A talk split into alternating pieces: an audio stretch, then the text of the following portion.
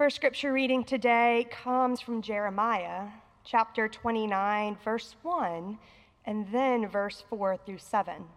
Listen now to the word of the Lord. These are the words of the letter that the prophet Jeremiah sent from Jerusalem to the remaining elders among the exiles, and to the priests, the prophets, and all the people, whom Nebuchadnezzar had taken into exile from Jerusalem to Babylon. Thus says the Lord of hosts, the God of Israel, to all the exiles whom I have sent into exile from Jerusalem to Babylon build houses and live in them. Plant gardens and eat what they produce.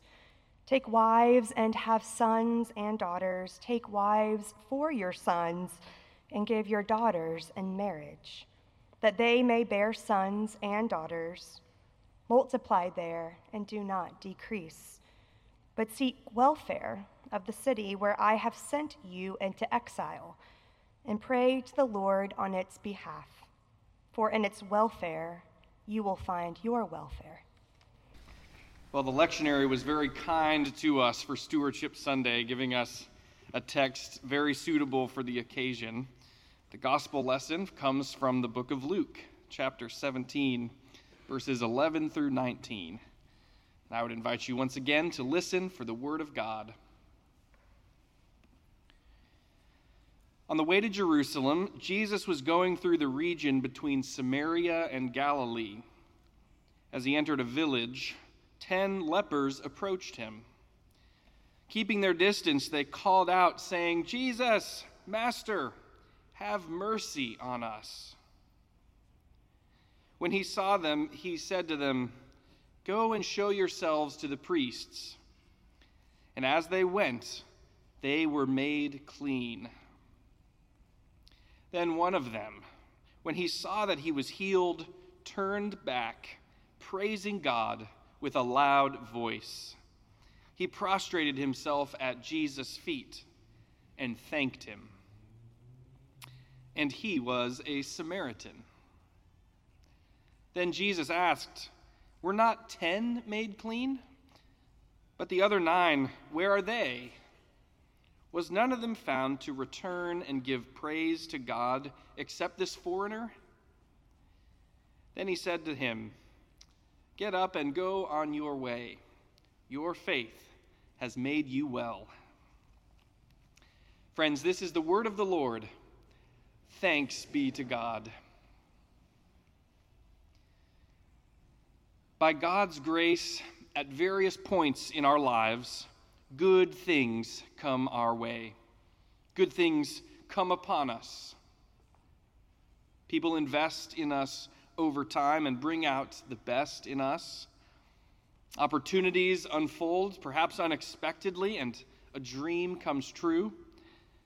Or we persevere and overcome a challenging season in life only to discover a new and abiding joy. God's goodness and grace can surprise us and interrupt the otherwise stressful slog that life can sometimes feel like. Of course, we don't always recognize in the moment these profound graces that God sends our way that unfold before us. But if we examine our lives, if we reflect on our lives, hindsight reveals a great deal about God's grace. A couple lives in a good sized house now, but remembers with fondness that little bungalow they bought when they were first married. It was a real fixer upper, but it was home. A student graduates with a PhD in physics and recalls with nostalgia her high school physics teacher who pushed her through her early struggles in the subject because he believed in her. A retired social worker doesn't miss the stress of preparing for his client's court hearings, but he does miss the sense of purpose and fulfillment his hard work brought to his life. You know, in our forward looking culture, we are often encouraged to leave the past behind and keep pressing ahead to the next thing. But perhaps there is value in looking back in a thoughtful, prayerful way, not to dwell or get stuck in the past, but to recognize the gifts of grace that have brought us to today. Hindsight helps us see how much the grace we've received in our lives wasn't so much earned or deserved, but often fell upon us like rain. As a new parent, I've grown more grateful for my own parents, understanding now how difficult the task of parenting really is, how much sacrifice it requires. I've tried to thank my mom in those moments when I'm most aware of this and would give anything to be able to go back and thank my dad again. And I realize now that the kind of parents I have have set me up to be the best parent that I can be now that I've entered this stage in my life. I know I'm not the only new parent to gain a new degree of gratitude for my own parents. And I know a lot of older parents who reassure themselves that when their children have children, then they'll understand certain things they don't understand now. Such is life, I suppose. In our text today, 10 people suffering from the skin disease of leprosy cry out to our Lord for healing. And Jesus, who never ignores the cries of those who ask something of him, sends them on their way. And as they depart, in the midst of their journey, Suddenly, it seems, they receive healing. It's their big break, which brings unexpected freedom from their society's ostracism, unexpected relief from an awful ailment, and an unexpected opportunity to pursue the kind of life they must have always wanted to pursue. Their healing is a grace that falls upon them like rain. But nine of the ten, it turns out, simply press ahead and never look back. It's as if they've forgotten where they came from, forgotten who poured into them and helped them to be well. Now, were these nine selfish, ungrateful, arrogant people? Not necessarily. They just didn't pause to look back and remember how the grace of God had been operative in their lives. But one of the ten bucks the trend. Luke describes the actions of this one carefully. It's the moral of the story.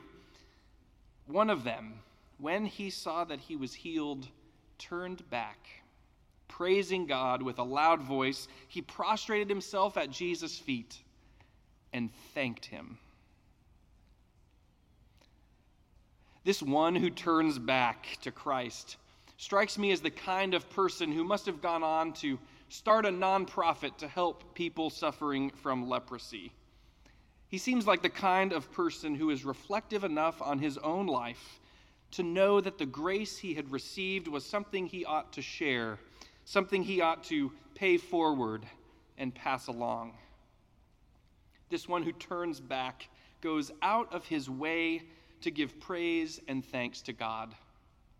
And he prostrates himself at Jesus' feet, a posture of giving his whole self back to Christ in gratitude for all that Christ had first given him.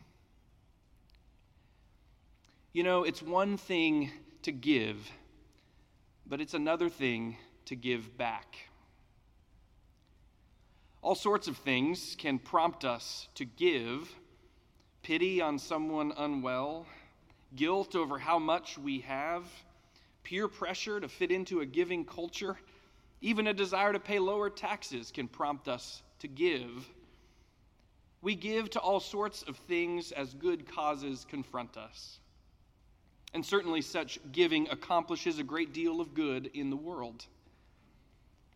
But giving back is different because giving back can only be prompted by gratitude, by a sincere conviction that we have received a certain kind of grace that we cannot wrap our minds around, a certain kind of grace that we never could have grasped hold of ourselves, a certain kind of grace that just fell upon us like rain. When we give back, we recognize our own story in the cause to which we give. And we acknowledge that all we are and all we have ultimately comes from the grace of God at work in our lives. When we give, we're the ones who should be thanked. But when we give back, we are the ones doing the thanking. We are the ones prostrating ourselves before the God of grace. You see, we give to causes all the time that haven't necessarily given anything to us first, but we give back to those causes that have first given to us. The one man who returns to Jesus is giving back because Jesus is the one who first gave him the gift of healing. Giving is good, but giving back is even better. Every year, I write a small check to my college tennis team, which seems kind of a strange thing to do when you think about it. The school I attended in Spokane, Washington, is a six hour flight away. And these days, it costs over $40,000 a year to go there. One would think I gave them plenty of money as a student. And what's more, sports seems a sort of frivolous thing to support in a world full of so much basic need. Aren't there lots of other causes that I should support instead? Better causes, perhaps? But my support of my college tennis team is not so much about giving as it is about giving back. When I was a sophomore on the team, I was ranked a lowly ninth, near the bottom of the ladder. At that time in my life, I was dealing with a pretty significant depression and that team became like a family to me as I struggled with my mental health. As we were preparing for our spring break trip to Texas, the coach informed me that the team could only afford to send the top eight players on the trip, so I wouldn't be able to go. And the prospect of spending a week by myself without my teammates at that point in my life was daunting. But the next day, the coach told me that a former player had sent in an unexpected donation that would allow me to participate in the trip after all. It was a grace that fell upon me like rain. And it turns out that it was over the course of that spring break trip to Dallas with my team that I finally began to emerge from my depression and feel so much more like myself again. And so every year, when I write that humble little check to my alma mater, I do so with gratitude welling up inside of me because I can look back and remember that time in my life. I can see the way God saturated me with grace through the camaraderie of that team, right when I needed it the most. And when I remember those days, even now, I just want to say thank you. For me, that gift is not just about giving, it's about giving back. on this Stewardship Sunday as you think about your capacity to support the church in the coming year. I hope that you will think not just about giving, but about giving back. I hope that as you make your pledge, you'll think about the ways in which you've experienced God's grace in this place, the ways in which Christ has instilled in you a passion for care and service the ways in which your faith has made you well. And most of all, as you consider the scope of your participation in the ministry and, mission of Riverside, I hope you'll do so, so with a sense of gratitude for all that God has given you. Perhaps Riverside is a place where you felt a warm embrace as an outsider and quickly became an insider. Perhaps Riverside is a place where you began to have conversations about the well being of our community. And ever since then, you've discovered God's presence all over our city as you have reached out in service. Or perhaps Riverside is a place where your family has gathered for generations to mark life's major transitions baptisms and confirmations, weddings and funerals. Here at Riverside, God's grace falls upon us like rain. I hope that you share in my gratitude for all that God is doing in this place And I hope you will join me this year, not only in giving to Riverside, but in giving back. Alleluia, and thanks be to God. Amen. And now, would you rise and join me in responding to God's word by affirming the faith of the church? We believe that Christ's work of reconciliation is made manifest in the church as the community of believers who have been reconciled with God and with one another. That this unity of the people of God must be manifested and be active in a variety of ways, in that we love one another, that we experience, practice, and pursue community with one another that we are obligated to give ourselves willingly and joyfully to be of benefit and blessing to one another, that we share one faith, have one calling, are of one soul and one mind, and together come to know the height and the breadth and the depth of the love of Christ.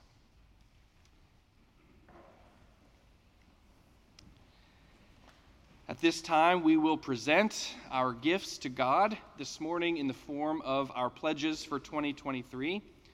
During the offertory anthem, I would invite you to bring your pledge card forward down the center aisle and place it in one of these plates. If you pledged online, you can pick up a I pledged online card from the center of your pews as you head towards the aisle, and you may place that in the plates as well. Friends, let us join our hearts in prayer now as we dedicate our gifts to God. Creator of all, the earth belongs to you, the world and all who live in it. You have entrusted us with gifts time, talent, energy, money, and asked us to use them to build your kingdom. With thanks and praise, we respond to your call. We bring before you these gifts you have given, returning your generosity, paying it forward. We offer ourselves, our lives, our hopes and fears, our dollars and our hours. We commit ourselves to work for your world, to love and serve wherever you call.